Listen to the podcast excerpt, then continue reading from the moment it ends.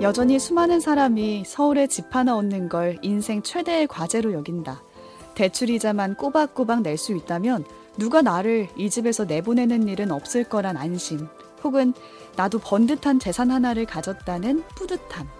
하지만 방 두 칸짜리 빌라를 빚을 내고 사서 재산세도 내고 대출 이자도 내는 내가 가진 기득권이란 전자의 경우도 후자의 경우도 아니다. 책도 읽고 넷플릭스도 보는 일석이조 취향 추천 팟캐스트 책플릭스. 오늘은 강병진 작가의 책 생애 최초 주택 구입 표류기 속 한 구절로 시작합니다.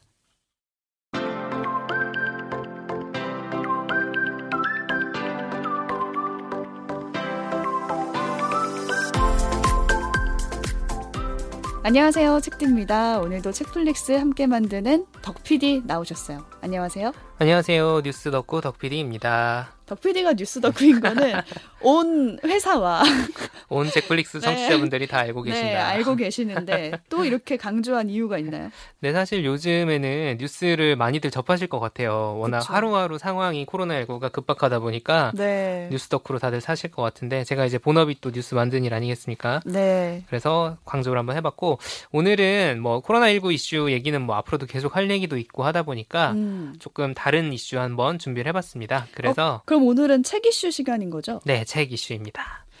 부동산 주제 가져왔어요. 아, 부동산. 코로나 이슈도 진짜 뜨거운데 이렇게 코로나가 확산되기 직전까지는 부동산 이슈가 정말 핫했잖아요. 네, 엄청 핫했죠. 사실 지금 뭐 문재인 정부 지지율, 그러니까 문재인 대통령 국정 운영 지지도가 계속 하락세다. 또 총선 이후에 민주당과 통합당 지지율이 뒤집혔다. 음, 뭐 이런 얘기들이 한 2주 전까지만 해도 코로나19 확산이 커지기 전까지만 해도 계속 나왔는데 맞아요. 그 이유로 꼽히는 게 바로 부동산이었죠. 네.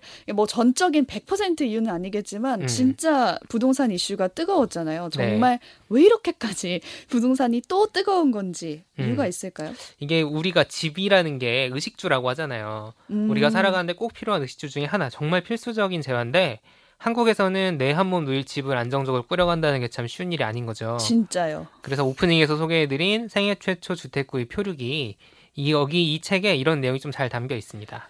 맞아요. 오프닝에 집을 사면은 안심 혹은 뿌듯함이 있을 거라고 하는데 이분은 두 개 다 아니다 이렇게 네. 말씀을 하셨잖아요. 그래서 좀 내용도 궁금하기도 하고 부제목을 보니까 2년마다 이사하지 않을 자유를 얻기 위하여라고 네. 써 있더라고요. 모든 세입자가 공감할 수 있는 2년마다.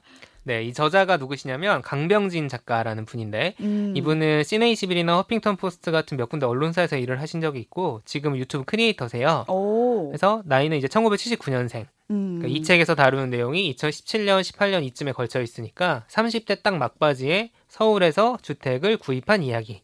성공하신 이겁니다. 건가요? 네, 성공한 건데 성공했다고 볼 수 있을까요?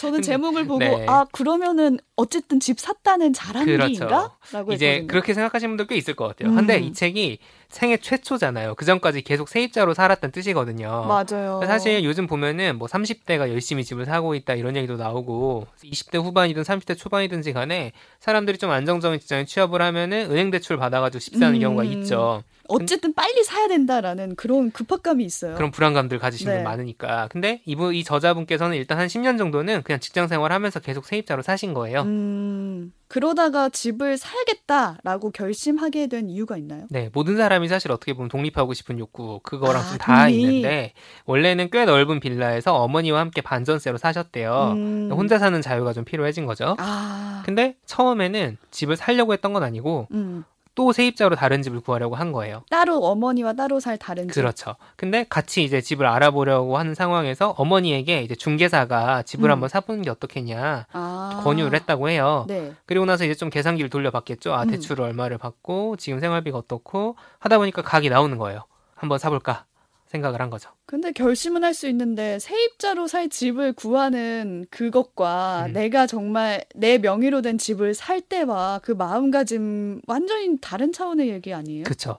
와, 이게 완전히 다른 차원의 일이구나. 그냥 어, 액수 조금 더 얹어가지고 그냥 전세로 사나 아니면은 이 매매를 하느냐가 음. 큰 차이인가 이런 것들이 안 해본 사람은 생각하기 힘든 것 같아요. 아. 그래서 저도 사실 이 저자분의 경험을 읽기 전까지 몰랐거든요. 어... 빌라 관광이라는 말 혹시 들어보셨어요? 아니요? 이게 뭐냐면 길 가다 보면 전봇대 같은데 빌라 분양 전단지 많이 붙어 있잖아요. 그렇죠. 분양 전단지는 많죠. 그렇죠. 이거를 보고 연락을 하면은 빌라 전문 중개인들이 있대요. 아. 그래서 그분들이 이제 연락한 사람을 자동차에 태워서 돌아다니는 거를 빌라 관광이라고 한다. 관광을 다니는 거죠. 아. 이게 제가 비슷한 걸 들었던 게 예전에 변호사를 구할 일이 좀 있었는데 음. 서초동에 이제 제 친구들한테 좀 물어보니까 변호사 쇼핑이란 말을 쓰더라고요. 그럼 그것도 이제 돌아다니면서 네, 변호사들한테 상담하고 어. 수임을 어디다 할지. 왜냐면 액수가 기본적으로 커, 큰 크니까. 일같이는 네. 시작을 하기 전에 이렇게 하는 거죠. 맞아 신중하게 결정할 일이잖아요. 음, 음. 진짜 한두 폰이 아니니까. 그렇죠. 그래서 보통 이제 집을 구하시는 분들도 마찬가지인데 음. 예산이 있을 거 아니에요. 그렇죠. 그 예산에 맞는 집은 좀 성에 안 차고 음. 근데 좀 괜찮다 싶은 집은 막 예산이 초과가 되는 거예요. 그런 그치. 과정들 이런 것들도 굉장히 디테일하게 담겨 있더라고요.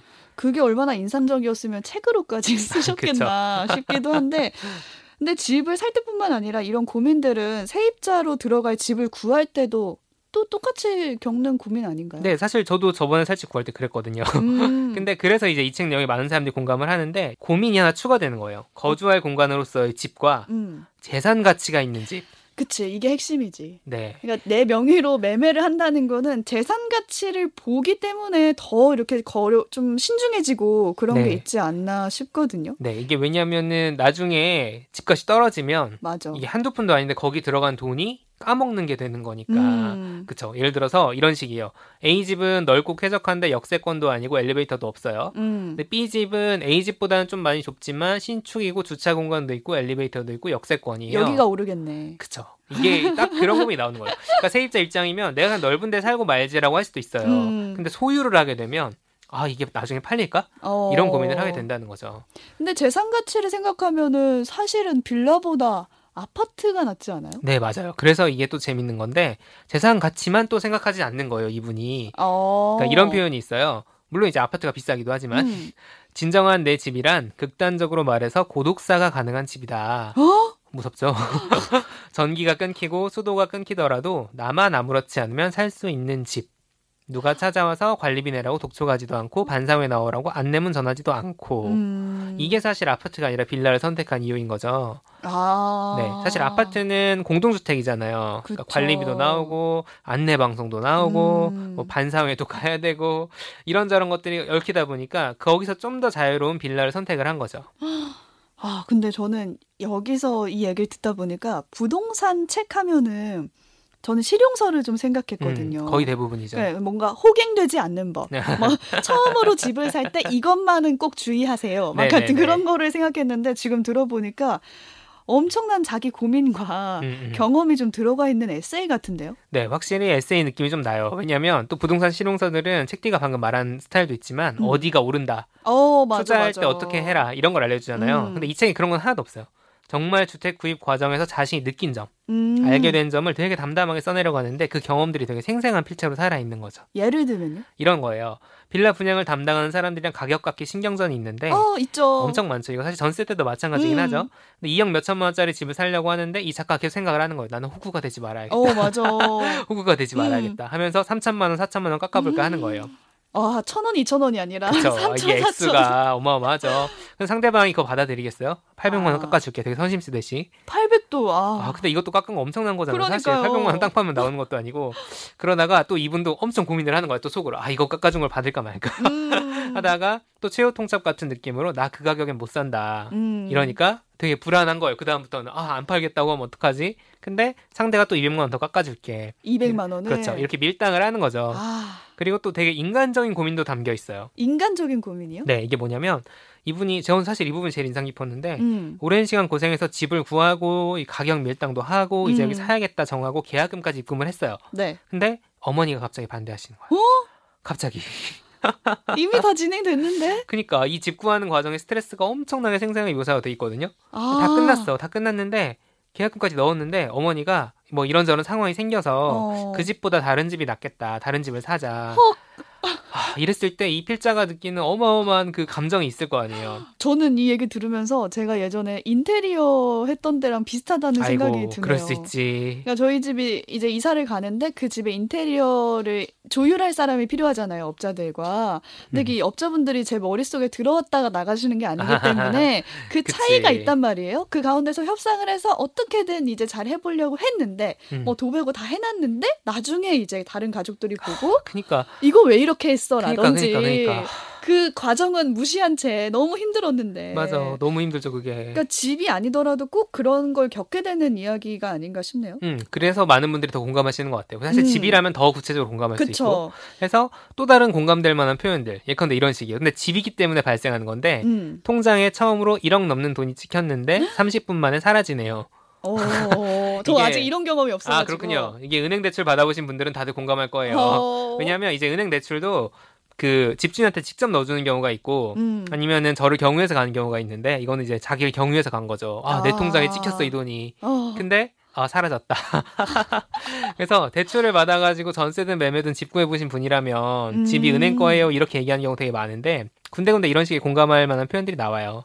공감도 공감이고 실제 이제 집을 살 준비를 하시는 분들 있잖아요. 음, 그런 음. 분들한테는 도움이 되지 않을까? 네 맞아요. 사실 이게 빌라를 구입해본 경험을 내가 간접적으로 한번 겪어본 느낌 음. 그런 것들을 할 수 있다는 점에서 되게 구체적이었고 그리고 약간 이제 에- 에세이 실용서 그 느낌이 좀 섞여 있긴 하지만 네. 이게 되게 중요한 점을 하나 짚어주는 게 한국의 집값은 아파트 가격이라는 거예요 사실 아. 그렇죠 이분이 빌라를 구매를 했잖아요 아, 네. 빌라를 구매했는데 자기가 이제 빌라를 구매하려고 하다 보니까 빌라를 사람들이 어떻게 생각하는지도 좀 음. 생각을 하셨던 것 같아요 그래서 서점에 있는 부동산 재테크 책에서도 빌라를 아파트랑 동급으로 보진 않는 거예요 아. 그냥 투자 대상이다. 근데 그 투자를 그냥 아파트랑 똑같은 식의 투자 대상이 아니라 아파트에 이미 사는 사람들이 음. 더 많은 재산을 굴리기 위해서 조금 더 쉬운 투자 대상으로 빌라를 취급을 아, 한다. 빌라는 투자 대상이다. 네, 이렇게 되는 거죠. 아, 빌라에 사는 사람으로서 참 그렇죠. 저도 빌라에 살고 있는데. 씁쓸합니다.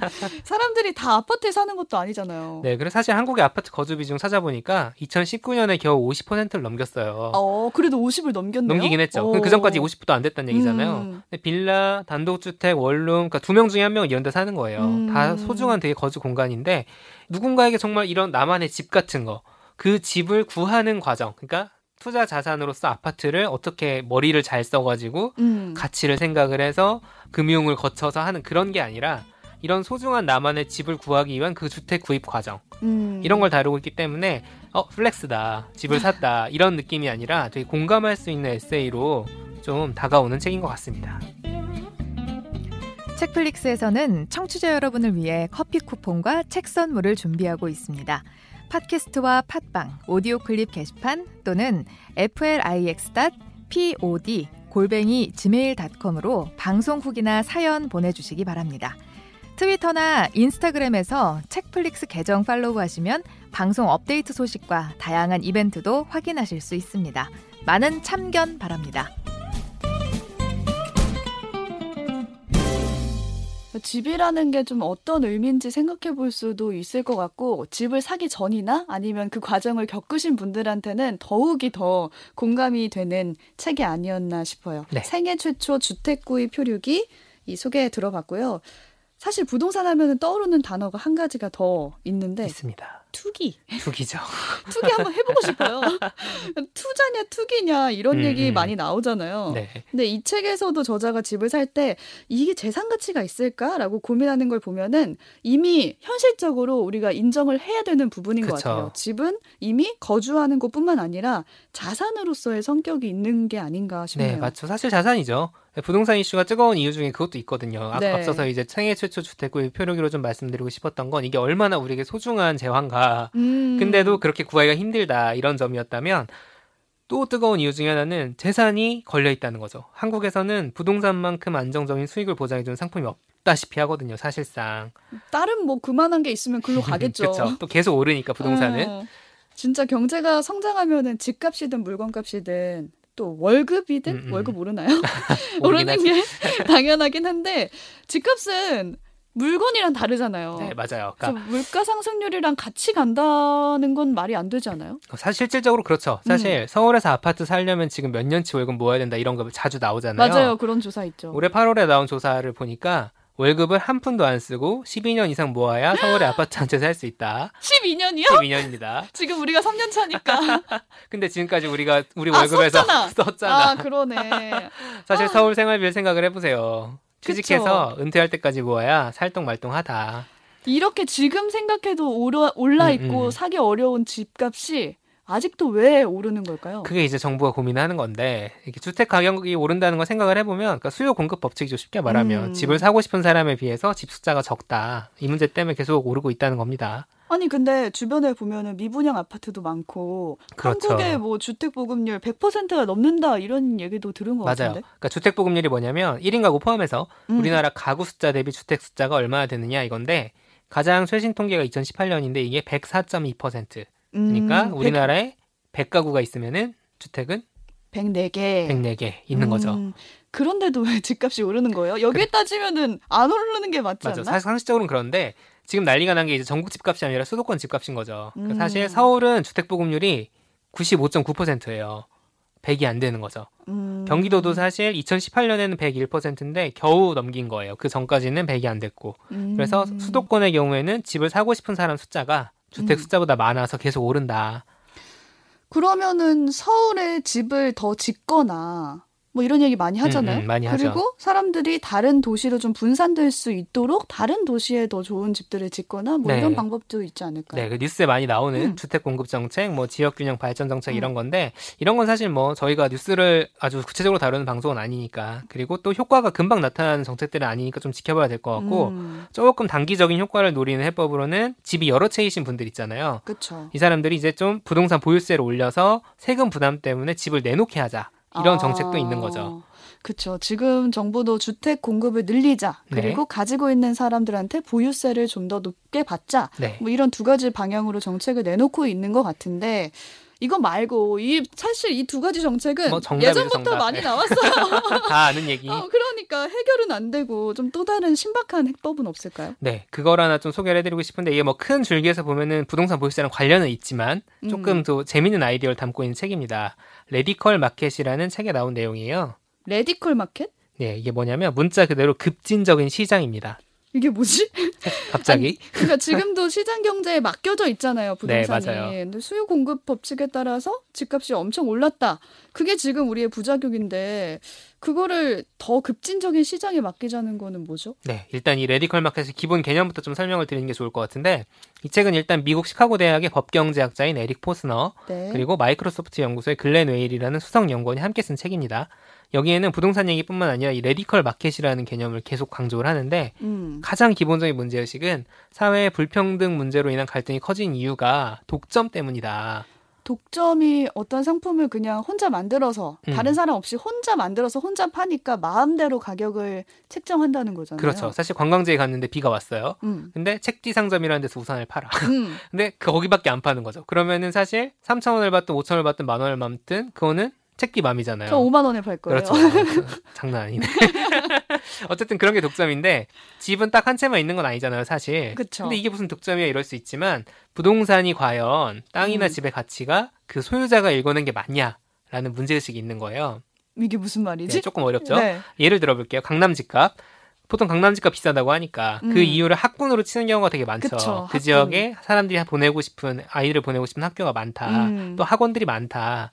이게 근데 과연 그 집주인이 만들어낸 결과냐는 거예요. 그러니까 학교면 학교, 상권이면 상권, 뭐 연남동, 경리단길, 망리단길 이런 힙하다는 상권들도 임대료가 되게 비싼데 거기에는 자영업자들이나 손님이 없으면 음. 그 가치가 없어질 수밖에 없는 거잖아요. 함께 만든 거죠. 그렇죠. 그러니까 그 동네에 뭔가 뭐 생활의 달인의 맛집이라든지 그렇죠. 예. 소위 좀 힙한 가게들을 운영하는 자영업자들이나 손님들이 그 거리를 만든 거잖아요. 사실 그렇죠. 그 사실 그리고 교통 인프라를 생각해 보면 이건 국가에서 만들어준 어, 거죠. 그치, 그치. 관광지 근처라서 그 임대료가 비싸다? 음. 조상님들이 만들어준 거죠.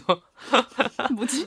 자연 경관이 좋은 곳이라면 지구가 만들어준 어. 가치라는 거. 사실 이게 사실 이렇게 따져 보면 그런 거예요. 이게 좀 음. 공적으로 형성된 가치라는 거예요. 음. 근데 그거를 누군가 개인의 사적인 이익으로 귀속시키는 게 맞냐? 그것도 아. 일종의 독점이 만드는 폐해가 될 수 있다. 이런 문제의식인 거죠. 그걸 지구가 만들어주고 뭐 조상님이 만들어준 거면은 그걸 다 국유화하자는 거예요? 그래서 사실 뭐 공산주의 하자는 거냐 이런 음, 얘기 나올 수 그러니까. 있는데 그 제목이 Radical Market이잖아요. 그 극단적인 시장이에요. 음. 공산주의랑 정반대. 음, 국유화를 한다는 거는 정부가 관리를 해야 한다는 뜻인데 그치. 그러면 또 뭐 정부 실패라고 저희가 교과서에서 배웠던 뭐 이런저런 문제가 생길 수 있잖아요. 음, 그래서 저자들이 제안하는 건 뭐냐면 재산권을 인정을 하는데 음. 그 재산권은 소유권이 아니라 사용권이다. 소유권이 아니라 사용권? 네, 이게 그 되게 이것도 되게 복잡해 보이지만 쉽게 얘기하면은 소유권은 문자 그대로 내 거잖아요. 네, 내 거. 딴 사람이 사고 싶어도 내가 팔지 말지 결정할 수 있어요. 음, 내 근데 거니까. 내 거니까. 음. 사용권은 뭐냐면 룰에 따라서는 딴 사람한테 양도할 수 있는 거야. 양도? 그러면 네. 룰이 뭔데요? 룰이 되게 중요하죠. 이 Radical Market이라는 아이디어의 핵심인데 음. 경매예요, 경매 쉽게 말하면. 아. 어, 여기서는 정식 명칭은 공동 소유 자기 평가세라는 건데 공동 소유 자기, 자기 평가세. 평가세. 어. 근데 내가 가진 부동산 가격을 내가 매겨서 공시를 하는 거예요. 예를 들어볼게요. 아, 제가 지금 목동에 30평짜리 아파트가 있다고 칩시다. 30평짜리. 30평 아파트 있으면 너무 좋겠다. 근데 예를 들어 제가 저한테 30평짜리 아파트가 있어요. 근데 이 아파트 가격이 저는 20억 원이라고 써내는 거예요. 음. 그렇게 써내면 그 가격으로 뭘 해요? 그 가격에 맞춰서 보유세를 내는 거예요. 그러니까 예컨대 어. 세율이 1%면 제가 20억이라고 써냈잖아요. 그럼 음. 세금이 2천만 원인 거지. 아, 그럼 집값을 내가 매기는 거예요? 내가 낼 세금도 내가 매기는 거지. 아니, 내가 보유한 목동 아파트는 30억 원이야. 음, 음. 라고도 할 수 있는 거네요? 그쵸. 그러면 예를 들어 제가 지금 20억이라 써냈는데 책디가 갑자기 그 집은 30억이야. 음. 라고 경매처럼 가격을 제시를 해요. 어. 그럼 어떻게 되냐? 저보다 지금 책디가 제시한 가격이 높잖아요. 네. 그러면 이 집은 책디한테 넘어가는 거야. 아, 그럼 높게 가격을 책정한 사람한테 그 음, 집이 넘어가 넘어간다. 그래서 아. 사용권이 넘어간다 이런 거예요. 어. 그래서 이게 딱 경매 같은 거죠. 그러면 무조건 높게 부르면 되는 거 아니에요? 근데 그게 세금이랑 연동돼 있잖아요. 아, 무지막지하게 무조건 음. 높일 수가 없는 게 내가 가격을 높이 부를수록 세금을 많이 내야 되는 거야. 아, 그러네. 내가 30억이라고 부르면은 3천만 원 내야 3천만 원 내야 되네. 그러면 더 그냥 낮게 내면은 그냥 낮게 내면 어떻게 되냐? 그러면 딴 사람이- 사람이 쉽게 채가겠죠. 어. 그러니까 이게 이 집이 예를 들어서 20억 가치는 되는데 내가 음. 10억을 써내면은 옆에서 보던 책디는 어? 나 15억? 음. 이렇게 가져갈 수 있는 거잖아요. 그러니까 이 저자들이 이걸 제안한 이유는 시- 부동산 같은 경우에는 정확한 가치가 지금 가격에 반영이 안 돼 있을 수 있다는 거예요. 그쵸. 보면은 지금 한강변에 있는 아파트가 몇십억씩 된다고 하잖아요. 그쵸. 근데 과연 그게 진짜로 몇십억의 가치가 있는 걸까? 아니면은 사는 사람한테 그만큼의 가치가 있는 건지 음. 아니면 가격이 그냥 계속 오르니까 오르기만 한 음. 건지 이걸 확인할 수 있는 거죠. 정말 돈 많은 사람들이 끼어들지 않는다면은 음, 음. 적정한 금액과 적정한 세금을 좀 우리가 추려볼 수 있지 않을까 싶네요. 네, 그 부분이 되게 재밌는 아이디어고 이 음. 책에는 사실 다른 아이디어들도 되게 많아요. 이런 그 경매식 아. 원리를 가지고 그러니까 이게 지금 부동산 책이 아니라 네. 이런 사고 실험을 사고 실험 아이디어 테스트 해본 책인 건데 뭐 일반적인 재화 우리가 가지고 있는 거 차나 핸드폰 음. 이런 것도 포함해서 미국이니까 영주권 또 투표권 음. 이런 것들에 대해서 여러 가지 그 아이디어들이 담겨 있어요. 그래서 한번 아. 좀 사고 실험 좋아하시는 분들 그리고 과연 민주주의 사회에서 재화를 어떻게 분배할 것인가 이런 고민이 드시는 분들 이 Radical Market이라는 책 되게 재밌거든요. 음. 한번 찾아서 읽어보시는 것도 재밌겠네요. 저는 이게 모의 실험이라도 꼭 해봤으면 좋겠어요. 음, 음. 지금 부동산 정책을 만들고 계신 분들이 이 Radical Market을 알고 좀 조그만한 집단을 좀 만들어서 실험이라도 실험. 음. 꼭 해보면은 적당한 가격을 알아볼 수 있지 않을까 싶네요. 네, 맞습니다.